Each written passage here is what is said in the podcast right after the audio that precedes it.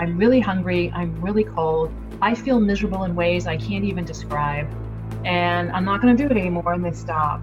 And I couldn't believe that I had lived probably 2 decades with this ridiculous kind of low-level pain all the time for something it was so simple. All I had to do was eat a little bit of animal fat, and look what happened. My skin came back to life, because I lost decades of my life to that kind of depression.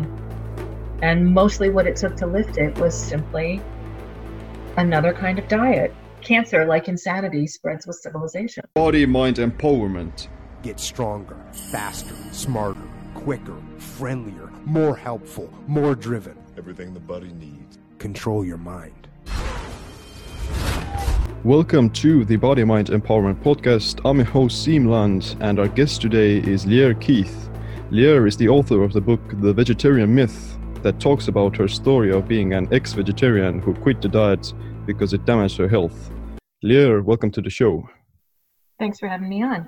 Yeah, I really enjoyed your book, and I just wanted to have you on the podcast to talk about it. So maybe we can just start off what is your backstory, and why did you went vegetarian, and what happened then?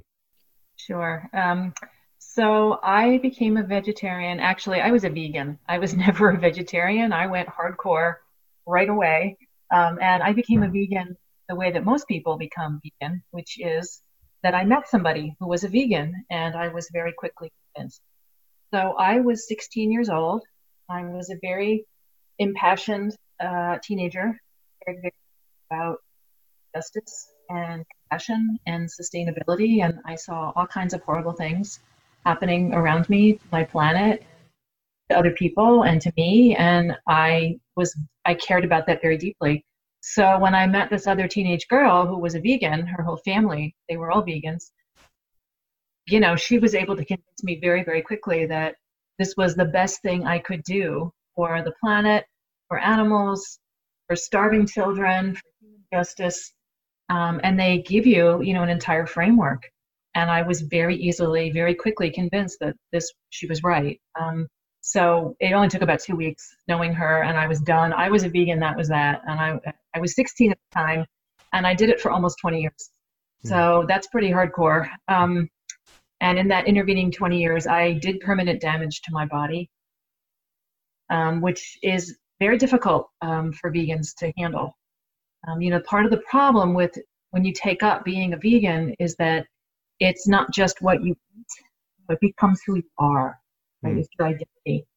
So the moment you start having problems with this diet, and they all have problems with it, like nobody gets away unscathed, but you can't think about it because it's very, very threatening.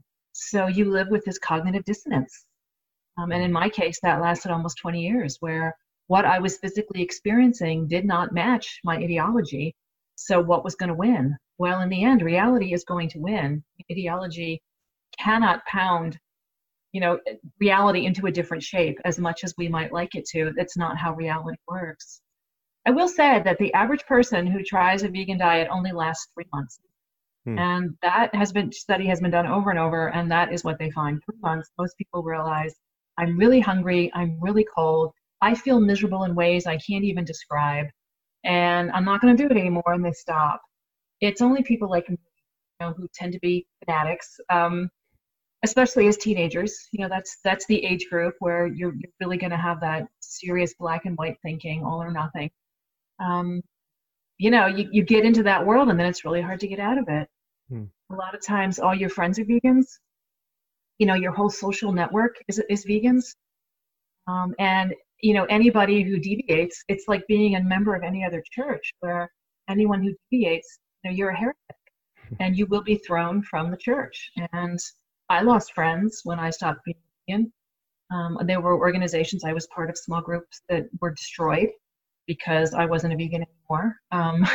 It's really hard. And a lot of people who write to me who are in that situation, that is one of their main concerns. Like, they already realize it's not working for them. They've got all kinds of health problems. They kind of accepted the fact that, yes, it's true, the diet did not work. So there's a lot of grieving you have to go through, but the thing they're most worried about is, I'm going to lose all my friends. And they're right. They are going to lose a whole bunch of their friends, and it's going to be really hard. They're going to get called all kinds of names. people that they care about aren't going to talk to them anymore. It's going to be really hard to go out in public. You know, every time you go to the co-op, you're going to see 5 people who now hate you. They're right. They will be shunned. And it's not any easier than being Amish, you know, when you're shunned. And it's really hard. And all I can say to them is, you can make more friends. You can't get another body. You do enough damage, it's permanent. You are experiencing, you know, what it's doing to you. You understand that, you know, you're depressed, you're exhausted, your joints hurt, you've got reproductive health problems, like whatever it is that's gone wrong. You realize that it's diet. You've already accepted that, and now it's just a friend problem. Well, your body is permanent, your friends are not. And anyone who really cares about you wants you to, you're not going to biology. That's not how it is in the world. There are a lot of very fanatical, very single-minded people, and it just makes it really hard. So anyway, that's what happened to me, 20 years in that world, and even I, you know, was ground to dust and had to accept in the end that I had done this to myself. So You mentioned like a few of these health issues that people tend to have. What happened with you specifically? Which ones did you like suffer from the most? Which one that like cut you off? No, it's fine. So the first thing that happened that I noticed right away was I started having really severe blood sugar problems. I didn't have a name for that at age 16, 17, but certainly within the first few months, I would get this horrible crashing hunger where my mood would just collapse, and I felt like I was going to die if I didn't put food in my mouth. And I now know that that is that blood sugar roller coaster that happens to people who eat largely carbohydrate day in and day out. You know, any amount of sugar will do this. Our brains can only function at a very narrow range of blood sugar. So if it's too high or too low, it's an emergency for your body. Your brain is just, you can die. I mean, any diabetic can tell you that. So too high or too low with the blood sugar, and we just can't. We can't function anymore, and eventually it does become life. And what happens is when you eat a load of any kind of sugar, and you can call that carbohydrate if it makes you feel better, at the end of the day, it's all sugar. Okay? All of that complex carbohydrate is broken down into simple sugars in your digestive tract. That's what your digestion does to it, because large chunks cannot get through the brush border in your bloodstream. It has to be small pieces. So your body will break it down. So now you've got this essentially a pile of simple sugar. Now, at the end of the day, it's going to get through into your bloodstream. And what happens is now, you know, that range, it's too high. You're out of the range, and so your body really only has one mechanism to get that sugar out of your bloodstream before your brain collapses. And the way that it does that is insulin. And insulin is a very blunt instrument. You can see it's not finely tuned. Like, we're really not meant to do this to ourselves. So your pancreas pumps out a huge load of insulin, and insulin is, I mean, it's just scattershot. It grabs every single thing it can that's floating around in your bloodstream and shoves it into cells for storage as fast as it can. So it grabs everything, including the excess sugar. Insulin is called the fat storage hormone. That's for a reason. That's what insulin's job is generally, is to store, you know, excess energy in the cells, get it into the cells. So there's, every one of your cells has a receptor for insulin, so that the insulin can actually grab onto that cell and then shove the excess stuff into that cell. If you do that too much, it's like a lock and a key, where eventually you're going to wear it down. You wear down the locking mechanism, and now insulin doesn't fit as well anymore. And this is what happens, you know, year after year after year. Every time you eat excess sugar, you've got this huge surge of insulin now released from your pancreas. It tries to get rid of all the excess sugar so that you don't die. But every time you do that, you're wearing out those receptors. And when you do that chronically, of course, the damage is just, it can be permanent. And this is how people end up with type 2 diabetes. And, you know, that's everyone, my whole family is just wrecked by these diseases. And that's what it's from, is from eating these high carbohydrate diets. So pretty quickly in my case, you know, this is probably part of my genetic, you know, kind of history here, given that everybody's type 2 in my family, I started getting those horrible blood sugar crashes. So, okay, insulin does that, but now your blood sugar's too low. That's the other half of the equation. Having done that and rescued you from this emergency, it's a blunt instrument. It's not a finely tuned mechanism in there. So now your blood sugars drop too low. And this is where you get that crashing headache. Like, you're going to die if you get food. And that's blood sugar problems. So that's hypoglycemia. You do that enough, and eventually you will end up with diabetes.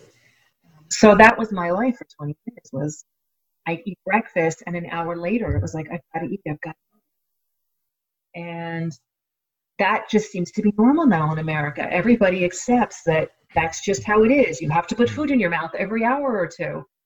Having lived that way, I understand how bad they feel when they don't do it. But the cure is so obvious. Just start the day with protein and fat. You'll be fine until at least noon. You may be fine until 4 o'clock. That's the joy of not inflicting that surge of insulin upon yourself, is you just don't have what I used to call hunger. That's not hunger. That's blood sugar crash.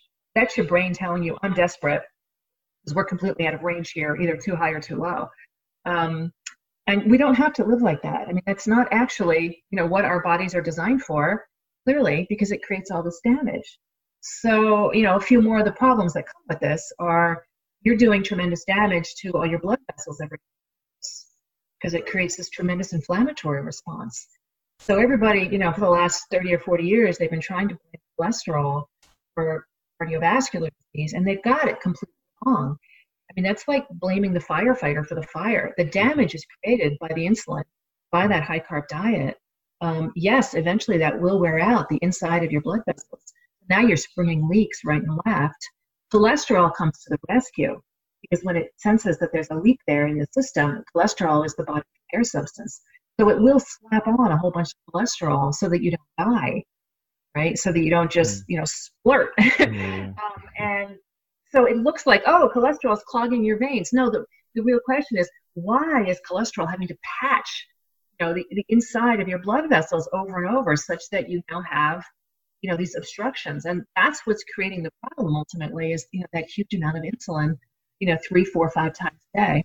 So anyway, I was doing that to myself. So that was the first thing that happened pretty badly. Tremendous blood sugar crashes that I had no way to understand, no language for. It just, I knew I had to eat every hour or two. And honestly, by the time I was done being vegan, I had to eat constantly. I mean, it was like every 15 minutes, half an hour. I was like, just put some other little snack into my mouth. And you start to realize this can't be normal, right? It can't be normal to have to eat constantly or feel like you're going to die. But until you're given a framework to understand the intention, this is what this is, you don't know what's gone wrong. You just know that you feel terrible all the time. So that was the first thing that happened. Second thing was, and this is very common, among women who eat either low-fat diets of any kind of regime, or a lot of athletes get these problems, and it's you're really screwing up your hormones essentially. So I really stopped menstruating at that point, and I did not have a regular cycle, barely was ovulating clearly, and that went on also for 20 years. And that's what happens when you don't have any cholesterol in your diet and your body fat storing. What I now know is that cholesterol, as much as it's been vilified, cholesterol is one of the most life-affirming substances that's available to us. And I say that because not only does every single cell require cholesterol, cholesterol is what forms the membrane around every single cell in your body. So without that, we would just be a puddle on the floor. Yeah. And if you think about animals, right? We left the ocean a long time ago. Got legs. We left the ocean. We now walk on land. What we did was we took the ocean with us.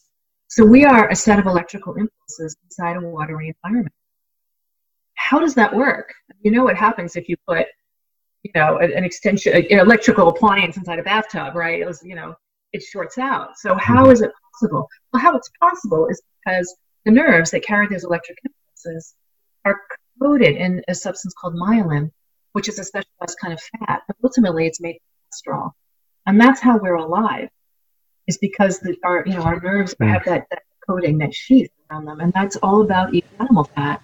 So another thing that cholesterol is the mother hormone. It's the base substance from which every single one of your hormones is made. So if you don't have enough cholesterol in your diet, you're not going to have any. And what your body does is there's a triage of your body says, we need these hormones to exist moment to moment to stay alive. we don't have enough cholesterol to make all the hormones we might want, so we're going to divert production to the ones that are just keeping us alive now. In some time, in a few weeks, a few years, whenever there's enough food again, that we've got enough cholesterol, we'll talk about making sex hormones again. Right now, clearly not a good time to have a baby. You're half starved. So we're shutting off all that production. We're just going to keep you alive moment to moment. Let us know when you capture a mastodon and you're going to have a feast, because then we'll start talking about babies again. So what happens is you don't have enough sex. This affects both men and women. These low-fat or vegan diets, your sex drive drops, pretty dramatically. But it's more visible in women because we stopped menstruating. So that's what happened. I just didn't have enough hormones to kick the system off. Like, it just ground to a halt. And again, I didn't know what was causing that. I just knew that it wasn't healthy, what was going on. And I did talk to a few doctors about it, and all they could ever say was, well, you're just irregular. Maybe you want to go on birth control pills. I don't want to go on birth control pills. I want to know what's wrong. And it was all revealed, after I was done with all this crazy stuff and actually was willing to investigate human nutrition and basic human biology. It's such a no-brainer. Well, of course, if you're not eating cholesterol, you're not going to have any sex hormones. That's like step 1, 2, 3. There it is. Like, that's not complicated. We understand the pathway. That's not weird. I mean, that's something we should all know. We should be taught this as we're children. Mm-hmm. And, all of that information got broken. Even before we had like real science, nutritional science, you can look into any traditional culture. And there's very clear rules about food, and everybody understands what keeps you healthy, what makes the next generation healthy. You can talk to probably your grandmother, your great-grandmother. They will have stories about this. Like, what was the healthy food? And I remember my grandmother. I mean, my grandmother and my father were refugees in World War II, and there was a lot of starvation and, the kinds of horrible experiences that people have in war. But, it was this thing that you get from, especially those immigrant grandmas, which is all about feed the children, eat, eat. And it was always really good food. It wasn't like shove cookies in their faces. It was like eggs and bacon and soup, which makes sense. You got the broth, which is the minerals, and then you've got the protein, which we need, and then this huge chunk of fat. You can't absorb any of it without the fat, and that's what's really going to stimulate the growth. So it was all there, in your grandmother's wisdom. Even if they didn't have degrees in nutrition and microscopes, tradition said this is how you build healthy children, and they were exactly right. So, for thousands of years, people haven't been stupid. They saw what made them healthy. Anyway, so that was another problem I had, and I also ended up getting uterine fibroids, and I know that was also from soy. It's very common. The phytoestrogens really do a number on people's bodies. They look enough like estrogens that your body tries to use them as they would an estrogen, but they're not. They're a little bit different. And so they make kind of wacky things happen in people's bodies.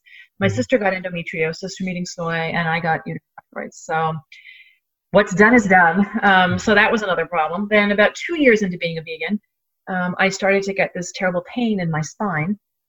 And as it turns out, roll the story on 20 years, I had degenerative discs in my spine. So that's the joints in your spine. And mine just completely fell apart when I was 18. So 2 years in, my joints were already a wreck. My condition in my case is what they call idiopathic. The doctors don't know why it happened. People's spines aren't supposed to fall apart when they're 18 years old. Mm-hmm. Usually they look at the MRI and they're kind of horrified and wow, you were in a massive car accident, or you fell off a roof. Like, tell me what the story is. And I'm like, no, I was just a vegan. And it's the nutritional equivalent. And there's no other explanation for it. Like, nothing happened to me when I was 18, except I had been doing this for 2 years. So that's another thing that will happen. You're not getting enough minerals, just eat plants. There's no way to get enough minerals. The few minerals you are getting, you have no way to absorb them if you're not eating enough fat. That is how human digestion works. If you don't have enough fat, the minerals just pass right out of you. Mm-hmm. The minerals that grip onto them. So no matter what, even if I had tried to supplement, it wouldn't have worked because I wasn't eating enough fat. So that's not going to happen. And then there's other problems too. I mean, in my case, the vegan diet I ate was supposed to be the good vegan diet. It was super pure. I never ate white sugar. I never ate white flour. I only ate whole grains and whole beans. Well, the problem with things like whole grains and whole beans is that plants don't want to be eaten either. And especially the seeds don't want to be eaten. Why? Because that's the plant's future. That is the plant's future. And plants have had millions of years to arm their offspring with protection. The only protection that plants have is chemical. They are the original chemical warfare agents of the planet because they can't run, right? The only hope they have is to make themselves unpalatable to species that might eat them. And in the case of most seeds, they're very good at doing this. They have these substances that are either out and out toxic or, you know, will create enough damage that the animal decides I'm not doing that again. So in the case of, you know, the kinds of things I was eating, they're called phytonutrients, and they are, anti-nutrients. And there's a number of different kinds of these that come in the seed coat of things like wheat. You can disable them if you know what you're doing. So traditional ways of eating things like wheat would be sourdough bread. And indeed, that long bacterial ferment will disable most of those anti-nutrients. So, for instance, there's things called phytates or phytic acid. And very specifically, phytic acid will bind with minerals in the human digestive tract and make them unavailable to humans, and they pass right through you. So eating this diet of whole rice and whole wheat and, you know, all these whole grains, whatever tiny little minerals I was getting, forget it. It was right out the other end. So I just, every single way, there was no way I was getting enough minerals. And this is what happens when you don't have enough minerals. They fall to pieces. So it's my spine, and in my case, and there's no way back. That is damage once it's done. Joints, you don't really feel them. So they're very poorly vascularized once you get that level of damage. So I'll be in morphine level pain for the rest of my life with the spine. This is definitely something that affects my daily life. But, you know, what can you do? Like, I figured it out. I stopped doing it. I will say that eating a more appropriate human diet, I was at least able to reduce my level, and I'd say probably by half. And that is strictly, you know, having to do with omega-6s and omega-3s. And this is another problem with the vegetarian diets, these plant-based diets. So human beings need the omega fats, the omega-3s and the omega-6s. The problem is we have to eat them in a correct ratio. They are converted into other kinds of fats in our bodies by different enzymes, but it's a long, complicated process. Right? And those enzymes are in very short supply. And what that tells us, evolutionarily speaking, is that we originally ate them in a certain ratio, and we need to keep eating them in that ratio because our bodies can't adjust for a different ratio. And our original ratio was eating giant ruminants, megafauna on the African savanna. That was what we ate, was essentially grass-fed beef, grass-fed bison, right? And that's the correct omega-3 to omega-6 ratio. It's going to be a very high omega-3 to omega-6s. So 20 to 1 is great. Even 5 to 1 will work, but something like that. Right now, the American diet is so low in omega-3s that some people's bodies test zero. Like, there's none. And this is because of two things. One, we've all been pushed to this high carbohydrate diet. And all of those grains, all they have is omega-6s. Plants don't have any need for omega-3s. So you can't find them in nature. They don't exist in plants. You're only going to get them from animals. And then the other problem, of course, is that even when you are eating animal products, they tend to be, guess what, factory farmed. What that means is they're eating corn. So these cows now eat the corn. They end up in the same condition we end up in when we eat a whole bunch of grain, which is too many omega-6s. So even if you eat nothing but meat, if it's factory farmed meat, you're still getting way too many omega-6s and not enough omega-3s. Because of what's happening to cows. So all of this means the omega-3s are responsible for calming inflammation, and the omega-6s are responsible for creating inflammation. Now, you need some of both to stay happy and healthy. Dead tissue needs to be removed. Injuries need to heal. You need inflammation for some of that, and then you also need that inflammation to also be calmed. The problem with just these high omega-6s, of course, is that you've got way too much inflammation. And you'll hear people, you know, kind of in the general culture talking about omega-6s, you know, you may see this come across articles or whatever. And that's really what they're getting at with inflammation, is that it's been widely implicated now in all kinds of disease states, from Alzheimer's to arthritis, you know, to autoimmune diseases. It's the inflammation, the fact that we are so overinflamed is not doing us any good.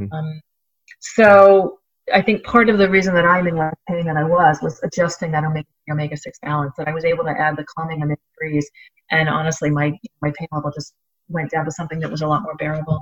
So I did that to myself. I also had problems that were maybe not as serious, but you know, when you're living with them, they're no fun. So for instance, my skin was so dry that it hurt. And I just accepted that as normal. It just seemed normal. I was doing it every day and it just hurt all the time. Of course, winter was worse, but sometimes it was so bad it kept me up at night. It was so dry and so itchy. And the first thing I started eating when I stopped being was actually eggs. And within like day 4 of eating eggs, I woke up in a completely different skin. Like I could bend my arms and legs and it didn't hurt. And my complexion on my face looked completely different. And I was amazed because it was subtle and it was stretchy and it didn't hurt. And I couldn't believe that I had lived probably 2 decades with this ridiculous kind of low-level pain all the time for something. So it was so simple. All I had to do was eat a little bit of animal fat and look what happened. My skin came back to life. So, I mean, that can get worse for people. You can end up with really bad skin conditions like psoriasis and eczema and like really bad stuff. And a lot of times just adjusting your omega-6, omega-3, making sure you get enough cholesterol. People can get great relief, sometimes even cures from that. And I had to learn that the hard way. So I got that. I had terrible depression, anxiety. And this is very, very common amongst people who eat low-fat diets and especially vegan diets. Lots of studies about this, about the, you know, just the mental state of people who try on these diets. And it's really sad because nobody wants to feel depression. Nobody needs to add more suffering to their life and to the world. And I mean, I have nothing but compassion for people who go through this because I lost decades of my life to that kind of depression. And mostly what it took to lift it was simply another kind of diet. And just the level of it's just so hard for me to look at these poor, especially the young people who try this, and they're clearly so miserable. And it's just so sad. Like, well, of course you feel like crap. Look what you're giving your body. Your brain needs certain things. And I mean, we've all heard of serotonin, right? It's sort of made famous now because of the Prozac and the different serotonin reuptake inhibitors. Everybody pretty much knows what that is. But what is it made from? Well, it's made from, naturally in your brain, where it comes from is an amino acid called tryptophan. So that's the precursor to serotonin. You don't have tryptophan, body cannot have serotonin. Well, where does tryptophan come from? They call it an essential amino acid because we have no ability to produce it ourselves. We can't build it from other amino acids. We have to eat it. But there's a number of amino acids like that. Right? They're called essential because of that reason. We can't make them ourselves. We can only eat them. And tryptophan is one of those, and that's the one that makes serotonin. And it's really, really hard to find plant sources of tryptophan. They don't really exist. You know, the best source is honestly red meat. And so that's one problem is that you're just not getting enough protein, and especially not getting good solid chunks of these amino acids that you need for your brain to make those neurotransmitters that will give you that happy, stable mood state. But the other half of that equation is the fat again. Your brain is about 80% fat. It's a great big chunk of fat that works as an organ. Cholesterol as well. Yeah, it's cholesterol. If you're not eating it, you're going to be unhappy. There's no way around it. And we're not told this. Nobody tells us this. They all say, oh, well, if you just eat a plant-based diet, you'll be happy. And it's not true. I mean, everybody just feels this tremendous crash. Well, no, not everybody, but pretty much everybody. And it's the most common complaint that I hear when vegans write to me and they know that their health is failing. It's always the anxiety, depression kind of spectrum. That's the axis they're on. And, it's hard because I try to give them advice and hold their hands a little bit and try to walk them through it. But the number one thing is you're not going to feel better until you actually start eating regular food. And I know, it's really hard, but you have to do it. And then I'll get an email, a few months later, they've tried it. And for a lot of us, it's really just one meal, one hamburger, one chunk of salmon, one whatever it is.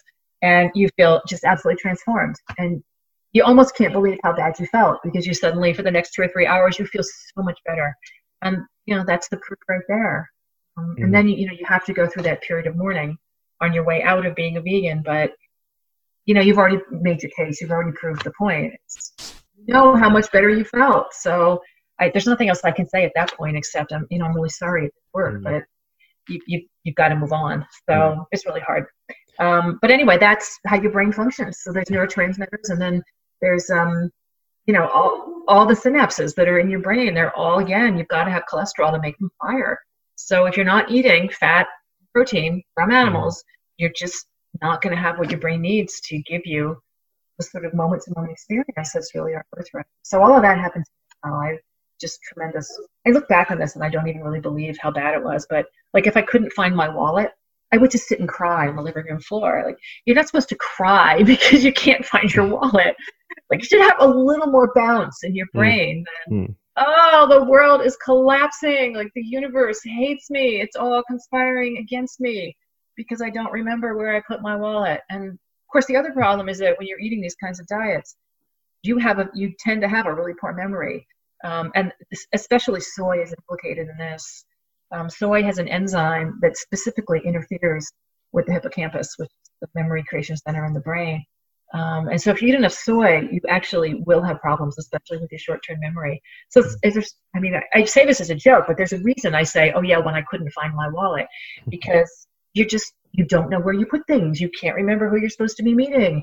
You know, you're missing your work things and your school things, and like nothing.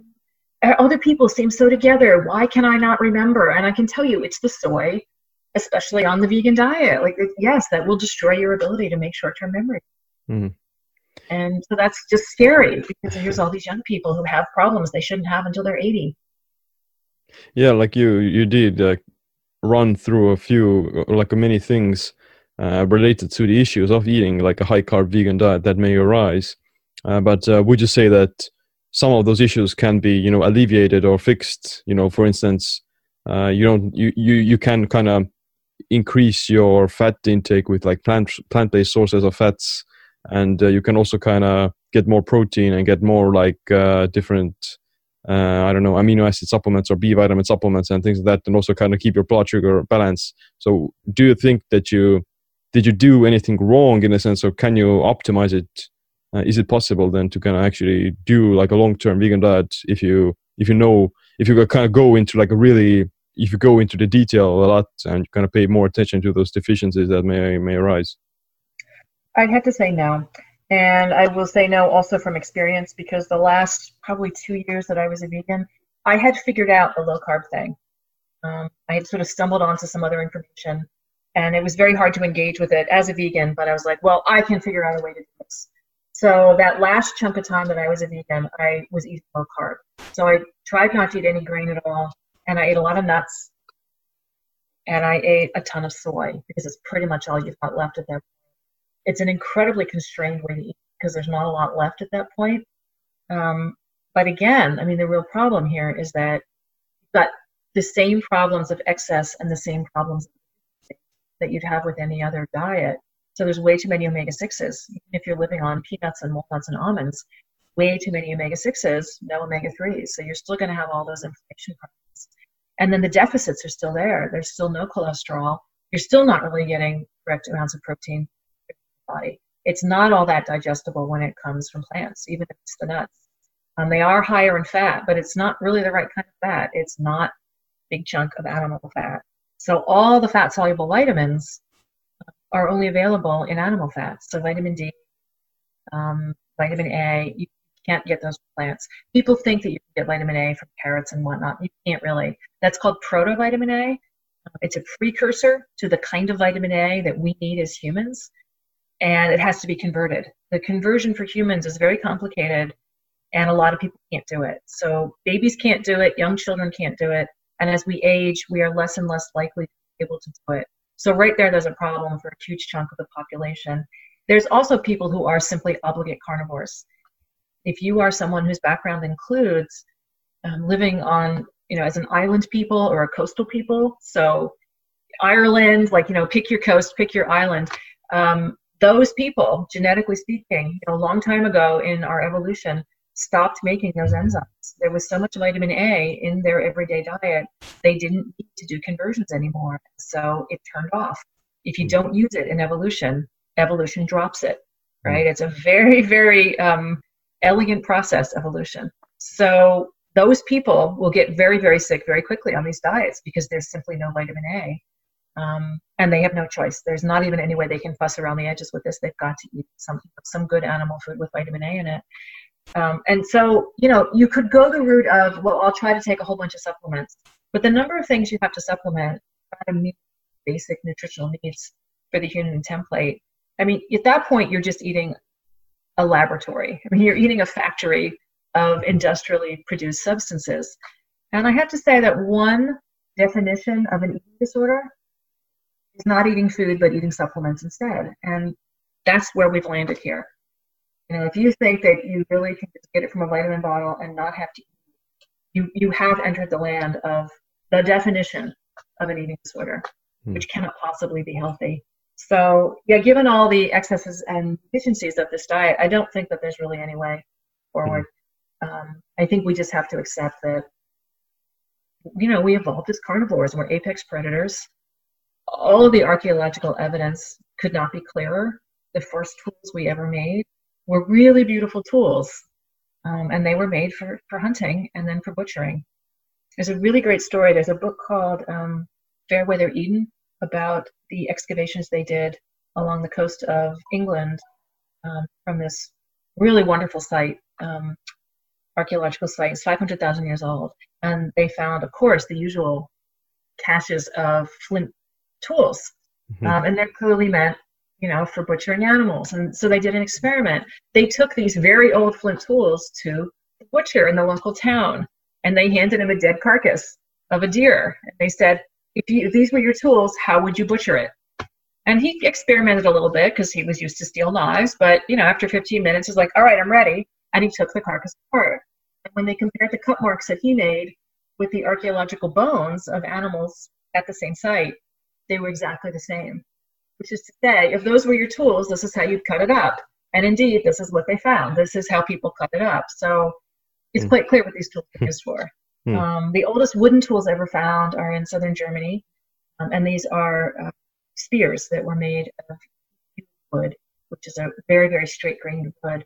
And they're these gorgeous spears. They're like 10 feet long, just so beautifully engineered. And what's fascinating about these spears is that if you compare them to the computer, you know, like they use computer models now, right, to make javelins for the Olympics. So it's everything we know about engineering, you know, goes into making these incredible tools for our Olympic athletes around the world. If you compare these spears to those javelins, they're basically the same. So without computers, without engineering, without calculators, without any of that math, just trial and error, people figured out how to make the best tools for throwing to take down a giant scary beast. And that's clearly what we were eating. You know, every time they dig these tools up, what do they find? They find the bones of animals. The tools are still coated with animal fat, and then the bones are charred, so sometimes they were cooking them. And then look at the art we made. You know, all over the cave walls, what do you say? It's like the megafauna, the creatures that gave us life. You know, like there they were, and there's pictures of hunting.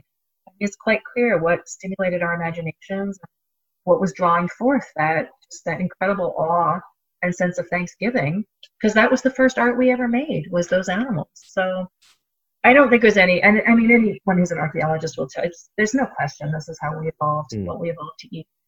I know that as a vegan, I had a very different origin story, but it doesn't match any of the facts to what we know.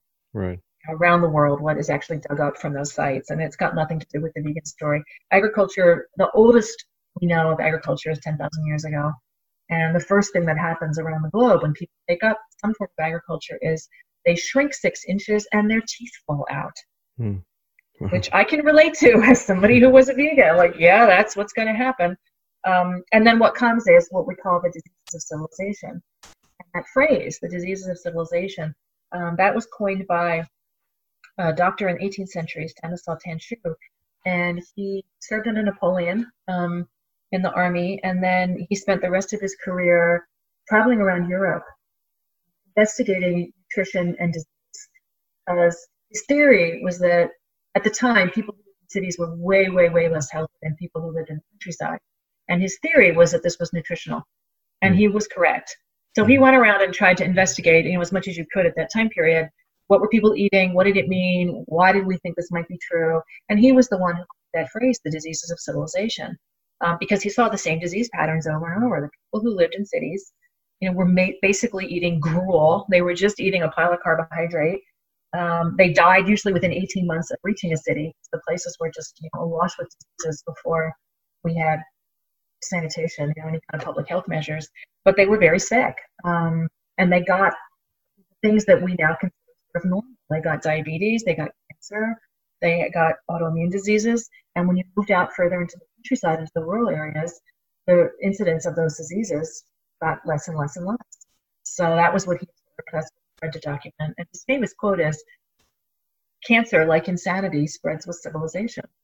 And he wasn't being funny. Like, that's what he observed. It included mental illnesses. That people whose diets tend to go crazy. People who live, you know, among nature and eat a better diet tend to do a lot better. So that's where we get that from. But anyway, you know, when they dig up these archaeological sites, that's what they find over and over is the disease, the bones of the previous hunters, the people who were the Paleolithic people, are long and strong and disease-free, and they have their teeth and their jaws are in good shape, and clearly their teeth fit together and they're looking good. And then you can look at the bones from the farmers, and they're brittle and they're short and they're just riddled with diseases. And some of it's very dramatic, like the spread of rheumatoid arthritis across Europe follows the spread of wheat. We know that wheat is absolutely implicated in autoimmune disease, but with rheumatoid, it's really obvious because the joints are so distorted and destroyed. And so it just right behind wheat, you see skeletons that have rheumatoid arthritis. So I don't know. It all seems to add up to a not very nice picture for agriculture. Luckily, we do know, you know, a better way. Like, we do understand the kind of nutritional template that really does lead to full human health. So that's what Weston A. Price's research also found. Like, the teeth start to fall out if you miss out on like some of the fat soluble vitamins, and if you eat like too much inflammatory grains. Yep. Yeah. And he did it for your listeners who don't know who this is. He was a dentist in the 1930s who traveled around the world and tried to document, could he find people on every continent who achieved perfect health generation after generation, and what were they eating? Because in his own practice as a dentist, he'd seen dental health slowly be destroyed over a few decades, and he was convinced it was nutritional, because we'd already seen, and in the food supply, we'd already seen these big corporations start to take over the food supply, and people were eating just worse and worse, more and more processed food. And of course, these cheap vegetable oils especially. And he thought the reason that children's teeth are no longer fitting in their jaws, like they did when I was young, is nutritional. And so he went around the world trying to prove it. That's the synopsis. He wrote a huge book that's not for a general audience, but if you get excited about any of this, it's well worth a read. The pictures are amazing. But he documented this the world over, and it's hopeful and it's also grim, both things at once. So. Yeah, it's so true. Yeah, but do you think that can you kind of cycle being a vegan versus eating like some of these animal foods? Like, you know, a few days of the week you eat plant-based only, and then you get like you cover all of your essential, you know, fatty acids and amino acids a few days of the week, because you know the human body is quite adaptable. You know, you went for 20 years. You know, what's the difference of being you know, not getting enough of those for like a few days only? Like, do you think that can be possible in a sense of kind of cycling back and forth with it? I think on the days that you ate that diet, you would go back to doing the damage. You'd have all the inflammatory damage. You'd have all the damage to your insulin receptors. You know, any cancer cells that are started, you're just going to feed them with more sugar.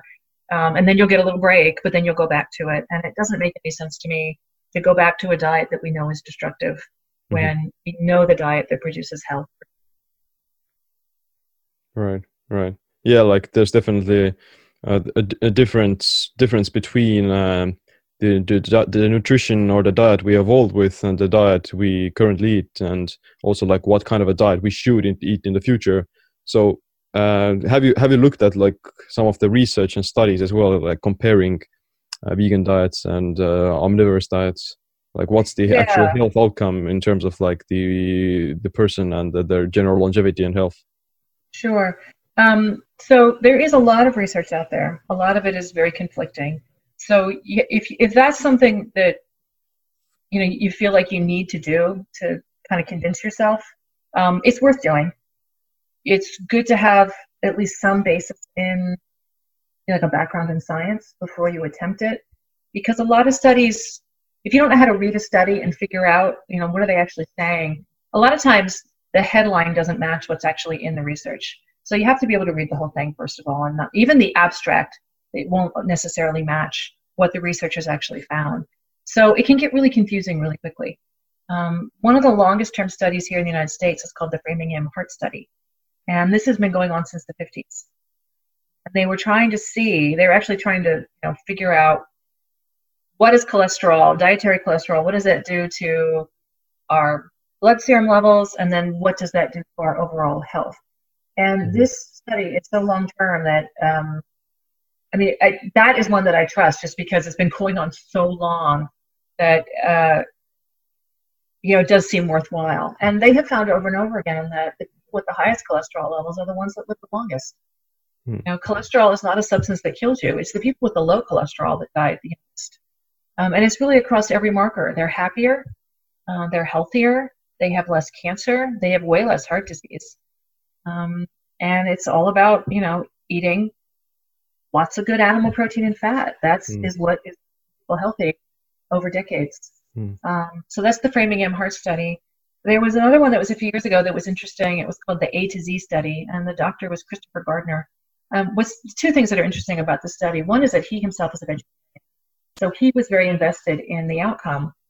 But he's a real scientist, and so at the end of the day, when the vegetarian diet did the worst, there's a YouTube video of him saying, when they announced it, he's like, I'm really sad about this, but I can't lie.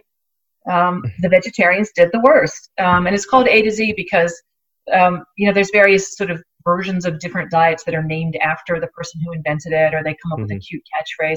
So it's Atkins to Zone is why it's A to Z. And Atkins, of course, is the high, the really high fat protein kind of diet. And the Zone diet is the one where it's, a little more moderated. And then it's everything in between.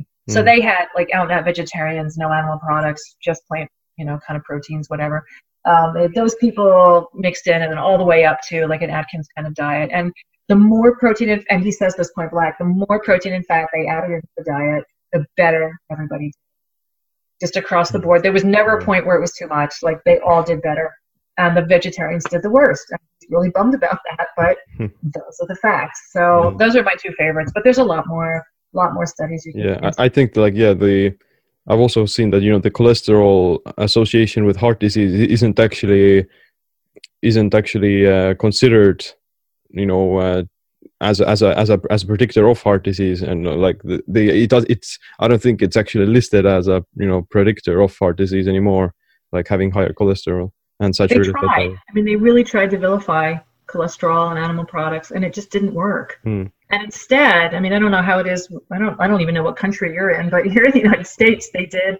It's basically an unacknowledged study on the population at large.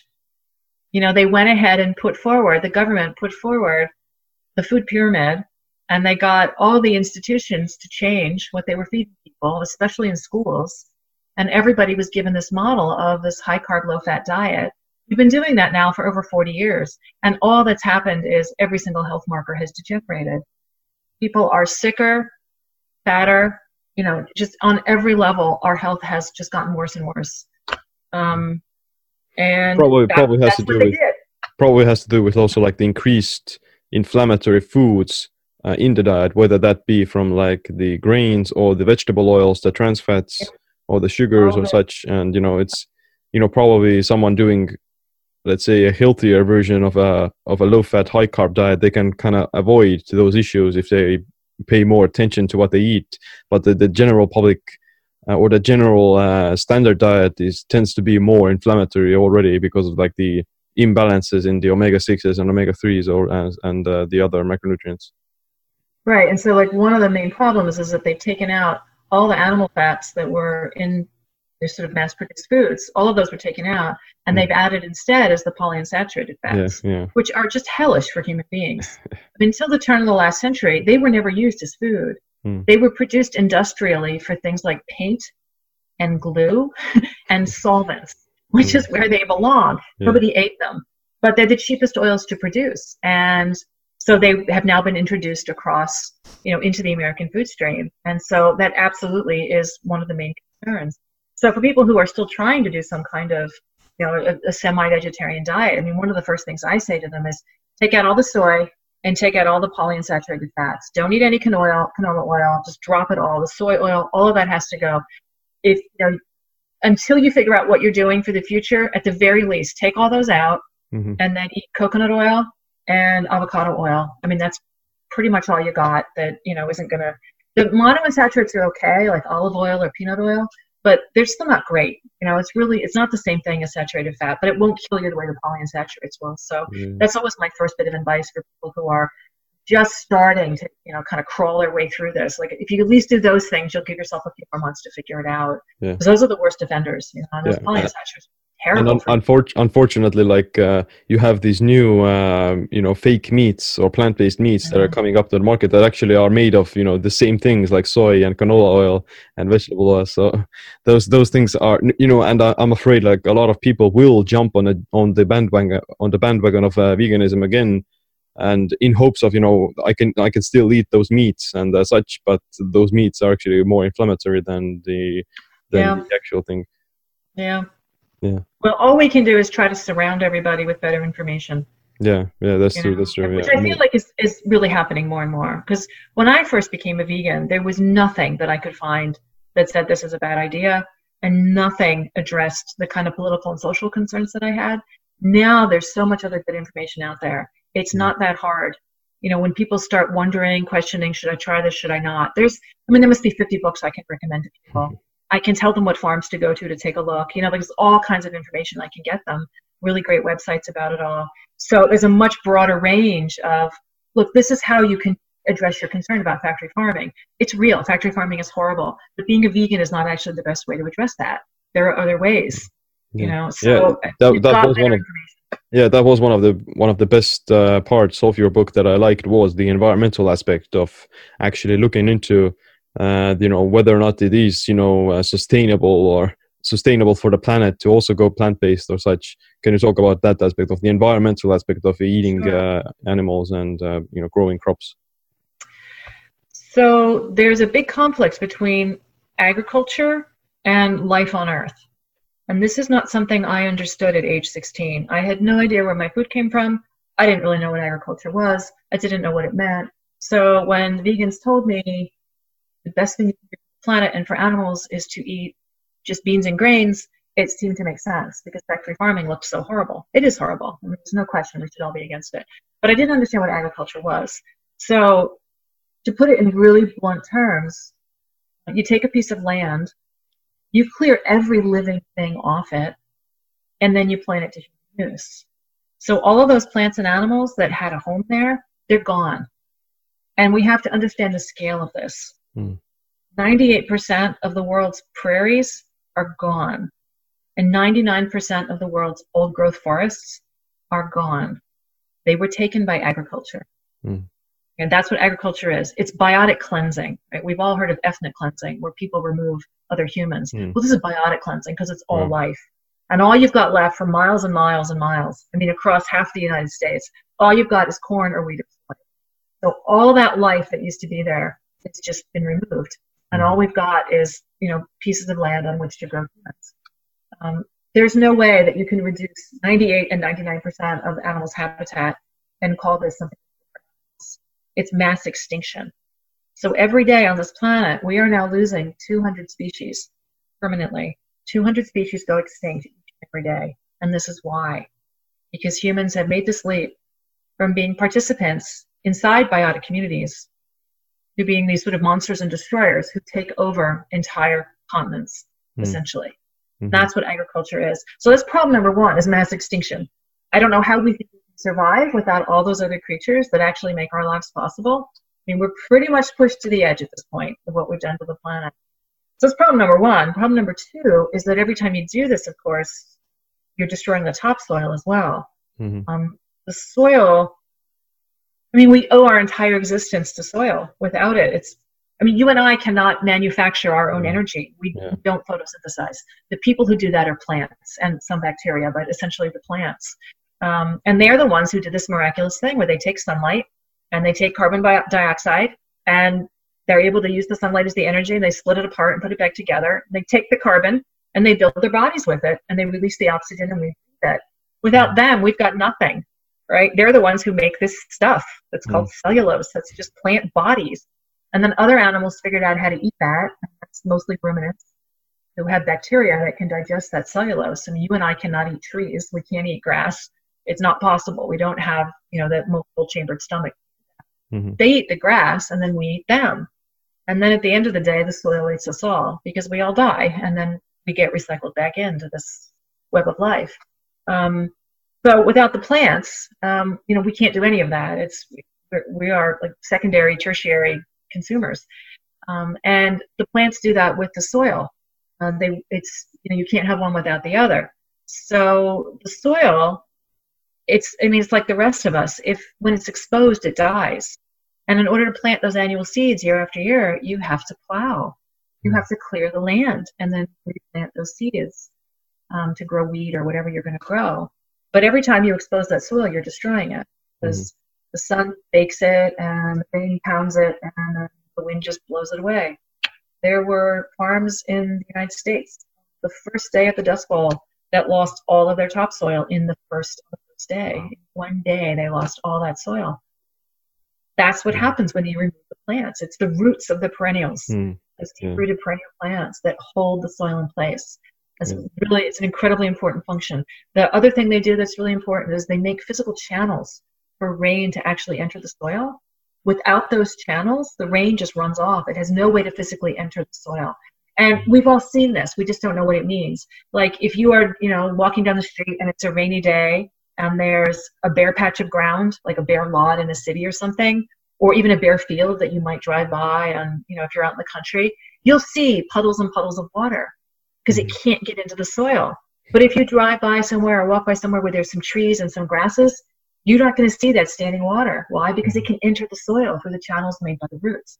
So what that means is every time it rains, the water table is recharged. So all that water that's stored under the ground, it's this big area, down below the soil where all that water is stored. And if you don't have those channels for the rain to get in, it can't be restored. So there's less and less water to be drawn up every year that goes by. And ultimately, you see photos of this online or whatever, but even the trees will die eventually if it can't. There's all kinds of riparian environments or savannas, for instance, where the surrounding grasses have been destroyed, and so bit by bit the trees are all dying too, and that's why. It's because there's the water table not up because it can't. It's not being recharged.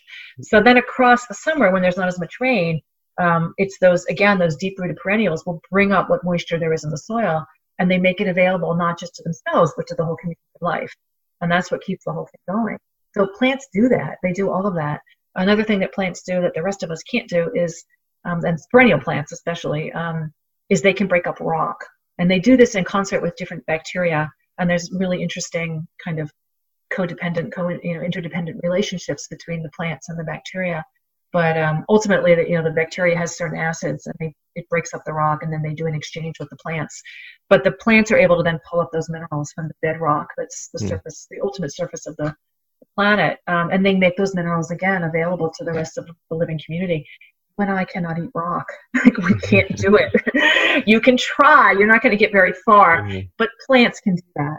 And so that's what makes all those minerals available to us. And it's without perennial plants, it all just falls to pieces. It's so true. Like if the entire planet were to go like plant-based vegan, then we would inevitably have to create more of these large fields to grow more crops and feed the population.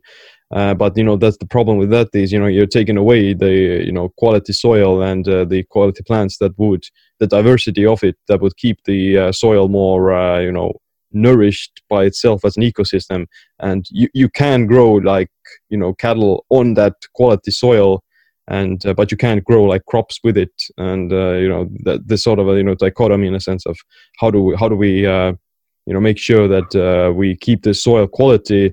And while at the same time preventing like this sort of massive deforestation and the disappearance of the soils and such, so that's like a huge issue. And even if you do say that if we stop feeding the cattle the crops, then we could feed the population with it. Then even then it's not going to be that sustainable because Like you would need more in order to cover all the calories and all the essential nutrients for the people. Then you would have to grow more, more crops to compensate for the lack of the calories you get from cattle and animals. So one thing that people don't understand, because I used to make those arguments. For 20 years, I believed in all that, and I did not understand the political economy that created factory farming. So factory farming did not exist before the year 19. And so what's different about that year? Well, what happened was, throughout World War I and then World War II, various chemists figured out this thing called the Haber-Bosch process. And it's a way to make nitrogen out of oil and gas. And they needed the nitrogen to make bombs for the different wars. But they figured it out is the point. So then after World War II, they've got all these factories, munitions factories, that are just kind of sitting idle. And of course, other scientists, the agricultural scientists, for 100 years had been worried because they realized we're going to run out of nitrogen. We're destroying the soil year by year by doing agriculture. The population keeps growing. There's going to be a huge crash. The thing is, every civilization that's ever existed has ended in collapse, and it's because they blew through the topsoil. There have been 34 civilizations on this planet. Every last one of them ends in the same place, which is starvation, right? It's like there's no more soil, and everybody gets smaller and shorter, and there's more and more wars, and everybody's starving. And the last proteins in the cooking pots are human proteins, because now it's cannibalism. And that's where it ends every time. And this isn't going to be any different. But what they figured out in 1950 was, hey, look, we've got nitrogen. We know how to make it now from oil and gas. So let's use that to grow more crops. We've solved the problem. So everybody was headed for mass starvation. So they started doing that. They bred, especially corn, but they bred a whole bunch of different crops to grow much shorter bodies and much bigger seeds. So you're not wasting it on the cellulose. You're going to get more of the stuff that the people want, which is the seed. And they pushed the genome of these plants as far as they could possibly go.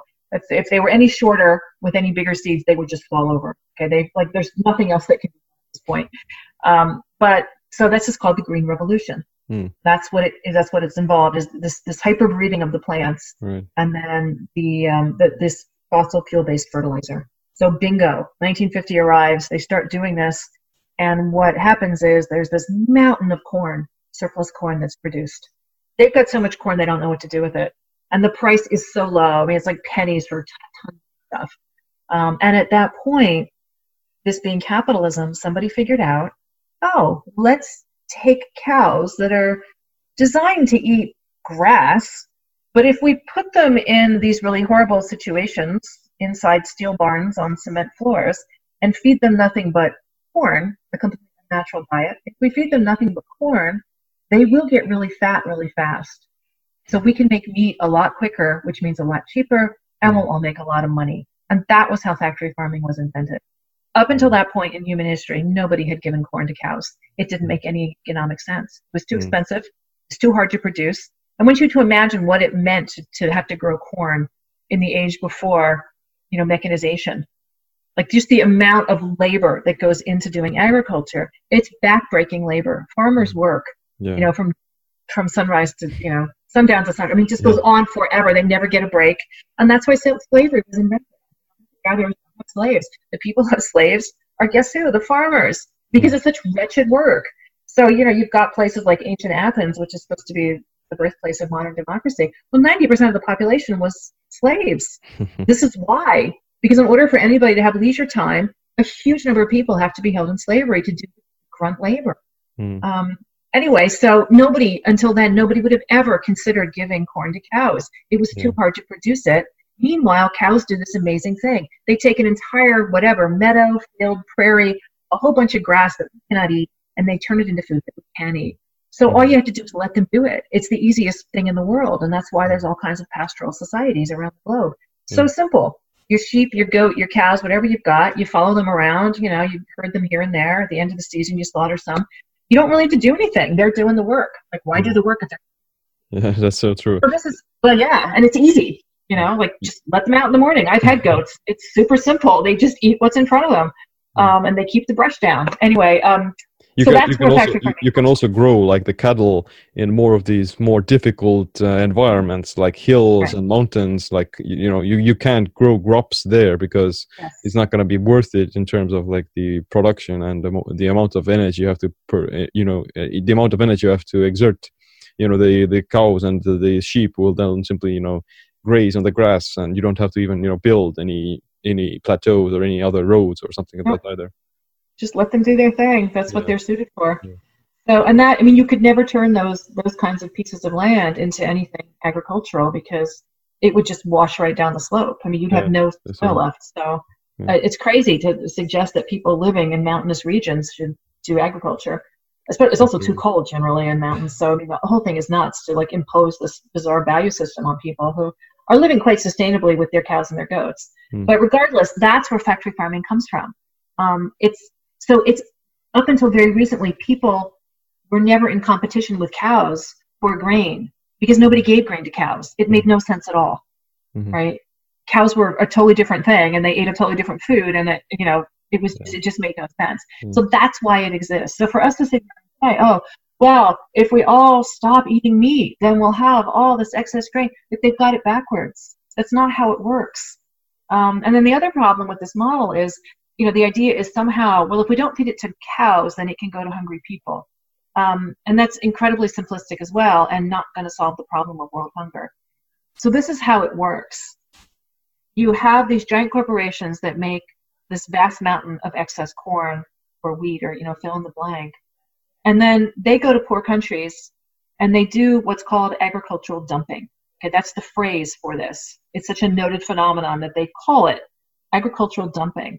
So, for instance, Monsanto or whoever will go to the Philippines and sell all this really cheap corn, and they can sell it for about half the price that local farmers would grow it.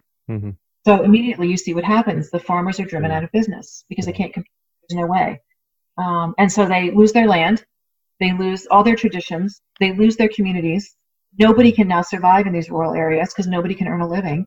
And they're all driven into urban squalor in these ever-expanding, exploding cities that are just sheer misery for everyone. Yeah. And that's what it means to say, oh, well, we could then give that grain to hungry people. You're destroying any opportunity they might have to be self-sufficient.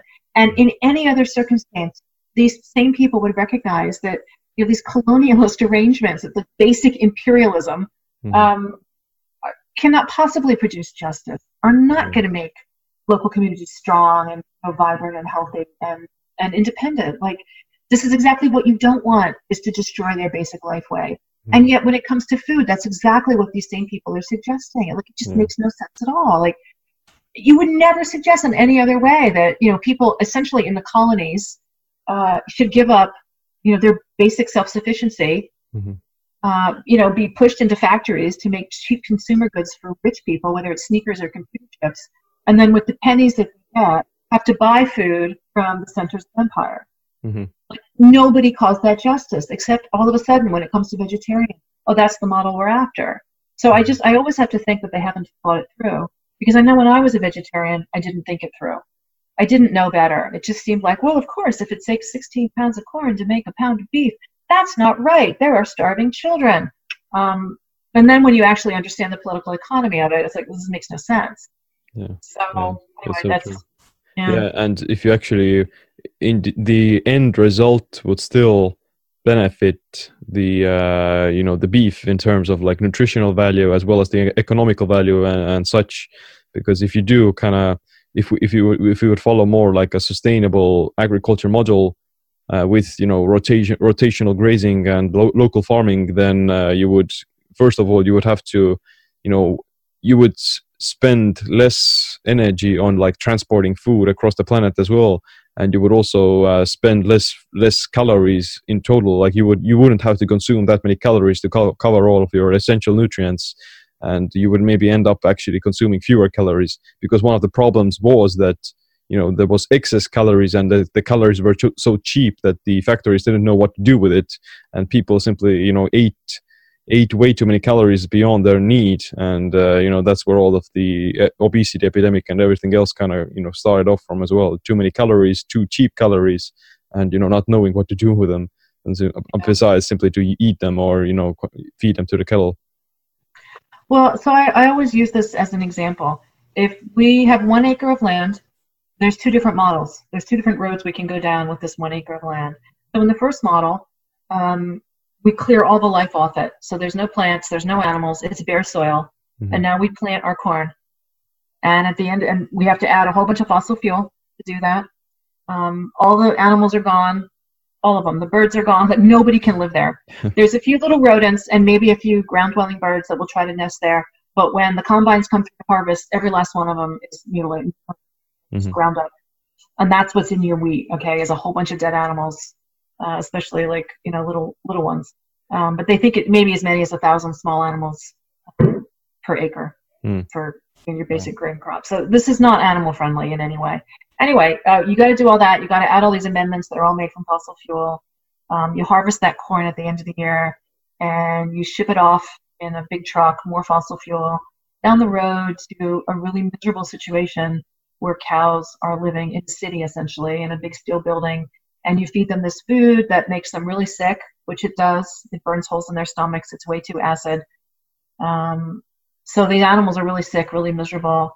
But they do get really fat really fast. So then they're slaughtered, and then the food goes on to people. But it's not right. The amino acid balances off. The fatty acid balances off.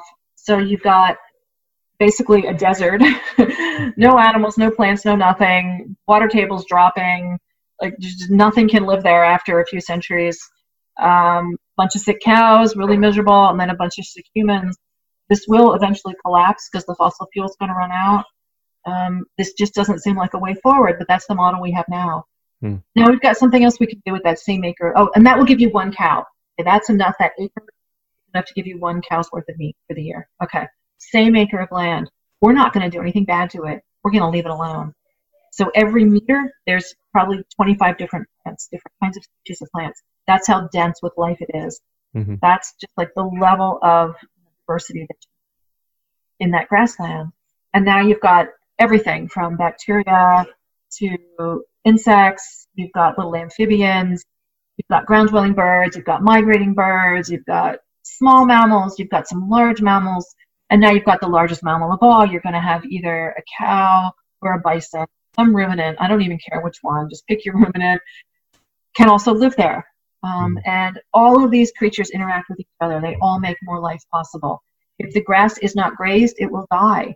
That is what happens to prairies that don't have ruminants on them. They actually have to be grazed to exist. So you can't have a prairie without grass, and you can't have the grass without the ruminants.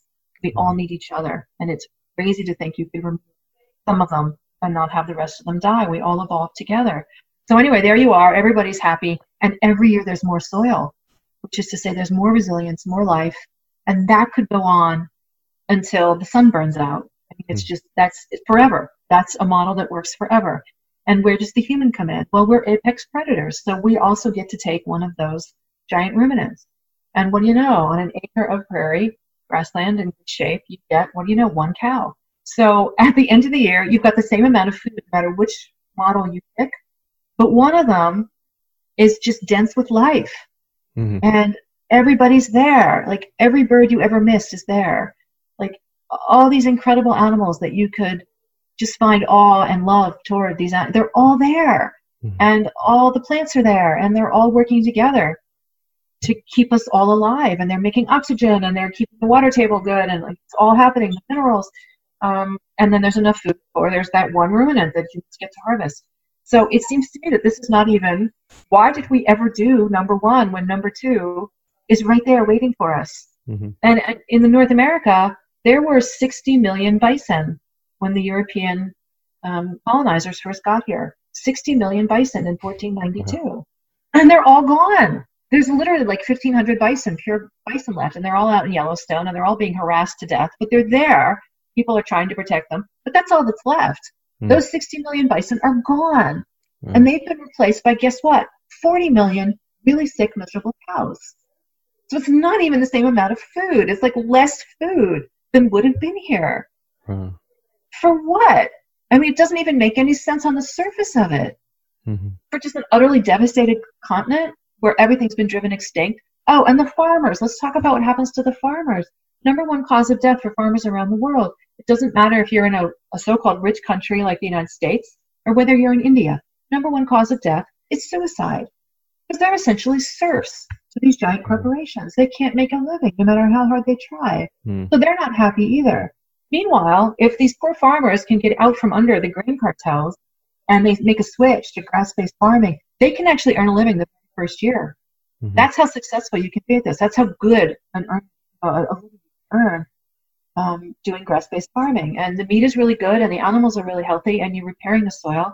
And guess what? Sequestering a whole bunch of carbon out of the atmosphere. And it's the only way that we're going to fix the global warming problem is to bring back the grassland. Those are the only creatures that can do it. And they can. Yeah. That's the amazing thing. Like, it wouldn't even take that long, maybe a decade.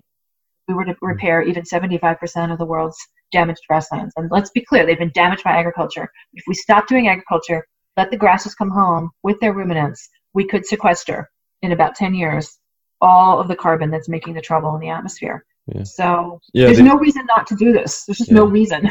They do say that, you know, the rainforests are the lungs of the earth. So, you know, the grasslands themselves are kind of, you know, contributing to that. You can say that the grasslands are kind of the blood vessels of the earth, and, you know, creating the oxygen and, you know, and preventing, you know, the accumulation of these things. And I also like to think, you know, that the amount of land that gets wasted on these monocrops and large fields, that would be much more, you know, efficiently used if they were, you know, grasslands again, than if you had like some sort of cattle growing there. You would get more nutrition, you would get more, you know, the calories, and you would, you know, also preserve a lot of the ecosystem and things like that. So, but what about like the ethics of this entire thing? You mentioned, you know, the humans are the apex predators and they're taking their share and so on. But, you know, what do you think about the ethics of, you know, growing animals and using them for food? So the thing is, for something to live, something else has to die. And that was really hard for me to accept when I was a vegan. I really wanted my life to be possible without damage or suffering to any sentient being. And it's not possible. You can put it off onto somebody else, but ultimately those deaths are necessary for you to eat. And having tried to grow a lot of my own food, even when I was a vegan, it was impossible without compromise. And that was hard on me. I didn't know what to do about it. And any number of times I just gave up because I didn't want to be the person that killed. So I would just go to the store or go to the farmer's market and buy my vegetables and feel righteous and pure and happy and calm. But it was a lie, because having tried to grow my own food, I knew that those farmers were doing all the things I didn't want to do. So I was just paying somebody for me. You can't look at the devastation that is agriculture and think that that is in any way friendly to others. I will repeat, 200 species are going extinct each and every day. That's not a few individual animals. That's entire species of animals that will never be here again. That is what agriculture does. There's no way to say that this is the food of peace and justice and sustainability. Right. Not. It's just people look at their plate and they want to say, oh, is there something bad on my plate? And the bigger question is, what died to get this food on my plate? Because if you're eating agricultural foods, it's 200 species a day, it's entire rivers, it's entire biotic communities. That's what died to get that food on your plate. You just don't want to look at it, which is hard. I know that this is really hard for people. It was really hard for me, but we are better off facing the truth so that we do it well. Because remember, you know, model number one and model number two, what they're choosing is model number one. They're just not carting the grain off to the cow in the miserable city. They're just eating it themselves. But the rest of that death and destruction is right there. The soil, the species, the water table, all of it. You know, they're using it all up and they're pushing everybody else off. And that's what agriculture is. So it seems to me that model two is better. It's an honest acknowledgement that death is a part of this cycle. But I think our only options are, we can be part of the death that's killing everything, or we can be part of the death that's the natural cycle of life and accept that responsibility. And kind of not putting it to the extreme, like with the animal, you know, the massive animal factories. Like, those things are unnecessary in a sense, and those things are unethical, definitely. Like, I think most people would agree. But yeah, like, there's a difference between growing cattle, you know, ethically versus doing it in mass and kind of putting it to the slaughter. Just Well, I know like Joel Salatin, who's a famous farmer, writer, sustainability guy, he does a great job on his farm. And he's one of the people who's really, you know, helped to popularize the idea of grass-based farming, because he's done such amazing things on his farm. But he talks about, you know, letting the animal be the animal. So the pigness of the pig. Are you letting the pig express her pigness? And if those animals are having a full life, then they are happy and all is well. And, you know, for a cow, that means, is there good grass right in front of me? You can see the contentment. You know, they're really happy out there being their native food and, you know, just doing cow things. You let them have the social structure that they need because they live in groups, they're social animals, and they need to have certain relationships. But as long as we don't interfere and they get to express the cowness of the cow, it's the best we can do, really, because we have to eat. That's the thing. Mm-hmm. There's no way out of it. Like, you have to eat something, and there's going to be death involved. Right. Yeah. And so it's going to minimize the destruction of the planet then. Right. But what can people do to kind of, you know, make sure that they're supporting the right movement for their health and planet? And what kind of choices they should make with their food, or should they actually start growing all of their food? If it's possible to grow some of your own food, that's a great thing to do, because first of all, the food miles are zero. So there's no fossil fuel involved in getting it to you. I think it's a really good experience for people to have as well, because you understand how much work is involved. Even just growing vegetables, you know, you have to remove the perennials. There's no way around it. So you see, oh, let's expand this to everything I'm going to eat. Yeah, I'd have to devastate an entire field to grow enough food for me. And that's just for vegetables, which really aren't that many calories. It's usually about 4% of our calories come from vegetables. But it's just a good experience. Get your hands in the dirt and see what it's all about, and see what makes soil healthy, because you'll figure out pretty quickly that the soil wants animal products, and there's not really any way out of that. That is a very ancient equation, and we did not invent it, and we can't interfere with it. So there's that. But there are very, very good farms out there that are doing everything really well and that understand these issues. And that, you know, want to restore the planet and want to restore soil and treat their animals well, and will give you really good nutrition for that. In the United States, there's a really great website called eatwild.com, and it's run by a woman named Joe Robinson. She's written about pasture-based farming, and she'll, you know, all her information will walk. This is a lot to train if you're just listening. But anyway, her books are really good, and her website, you can go state by state and see. She's got all the good farms listed, so you can, where you live, go visit the farms and see what you want, and if you like it. And it's really great to have personal relationships with your farmer, right? Because it's just on every level. So by supporting these farms, you are sequestering carbon, you're repairing habitat for any animal you might love. You're repairing habitat, stirring the water table, helping local waterways, because all that soil is not running off into local streams to kill everything. But you're also supporting a human community, because when you are letting that farmer survive, actually paying them a decent wage for hard work, there's a multiplier effect. So that whole rural community now has more money, because when that farmer goes into town to buy things, you know, he or she has some money. And so it's you're helping that whole local. They've got money to repair the roof. They've got money to buy health insurance. And they've got money to put away for the kids' education. Like, that all really matters. Because right now, rural communities, at least in the United States, are absolutely devastated by all of this. So anything you can do to get money into the hands of, you know, good farmers doing a good job is money well spent for all of us, for the whole planet. So eatwild.com is the website to start. In other countries, I don't really know. I'm sure there's similar websites, but I don't know what they are. But there's a lot of good books. You can also go to the Weston Price Foundation, which is westonaprice.org, and they have worldwide chapters, and that's a really good place to start. Mm-hmm. Contact whoever's in your country, in your region, and they will at least be able to get you started.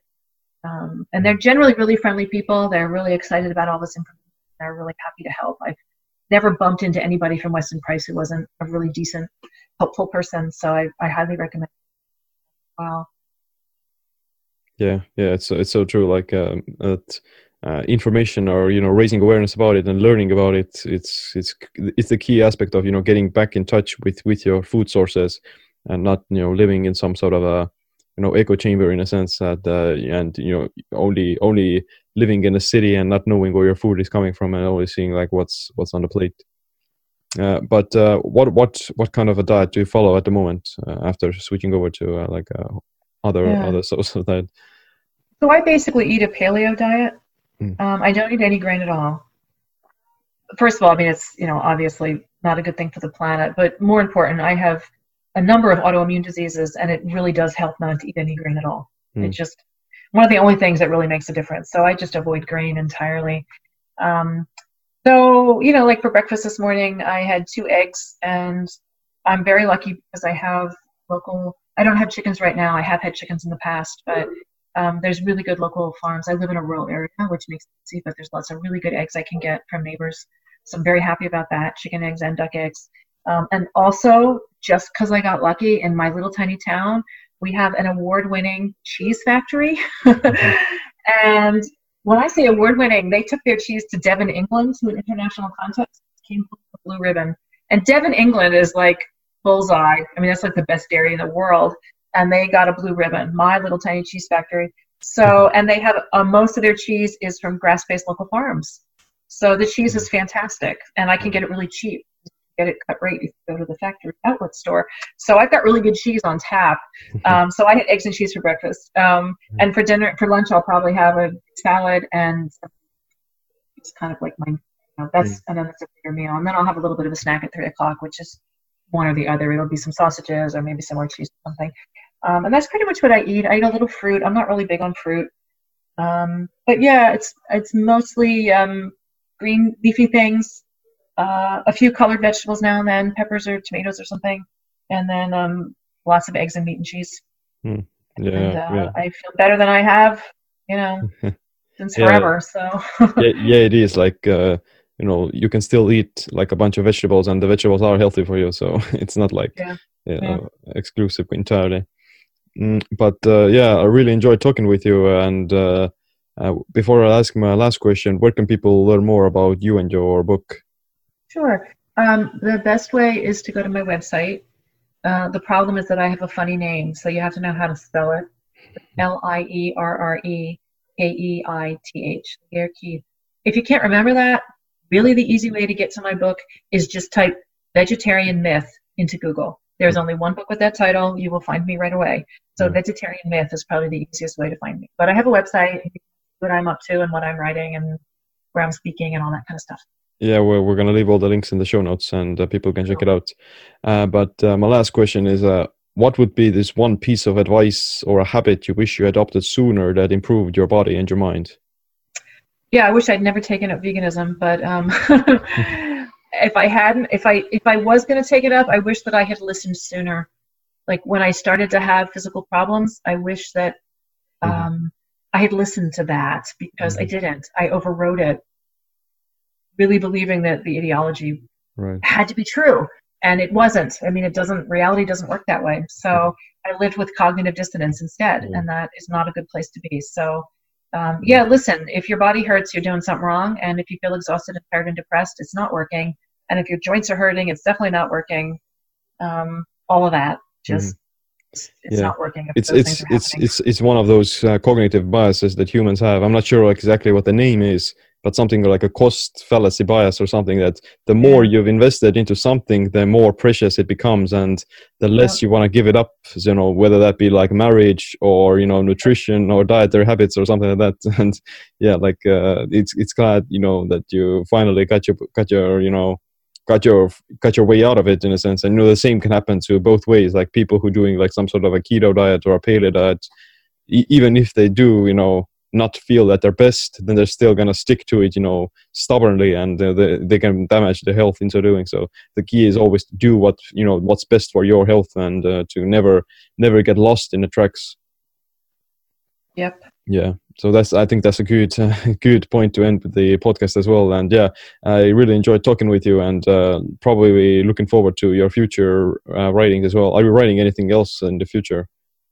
Yeah, the book that I'm writing right now is called Bright Green Lies, and I'm working on it with two friends, and it's basically talking about all the industrial solutions to industrial society and why they are not any kind of solution, but just more of the same problem. Mm-hmm. So we're not going to be able to invent our way out of this. I mean, I guess it's sort of grim, but we do have to face the facts here. There are solutions to global warming, but they're not solar and wind. It's really just about restoring forests and prairies and wetlands is really the only way out. So that's, the take home point. But yeah, that book should be out pretty soon. We're almost done. So. Okay. But I've got other stuff. If you look at my website, there's other stuff I've got out there. All right. That sounds interesting. But yeah, Lierre, thanks for coming to the podcast, and I'll see you in the future. All right, thank you. That's it for this episode of the Body Mind Empowerment Podcast. If you want to support us, then I would greatly appreciate it if you could leave us a review on the iTunes or the other social media platforms.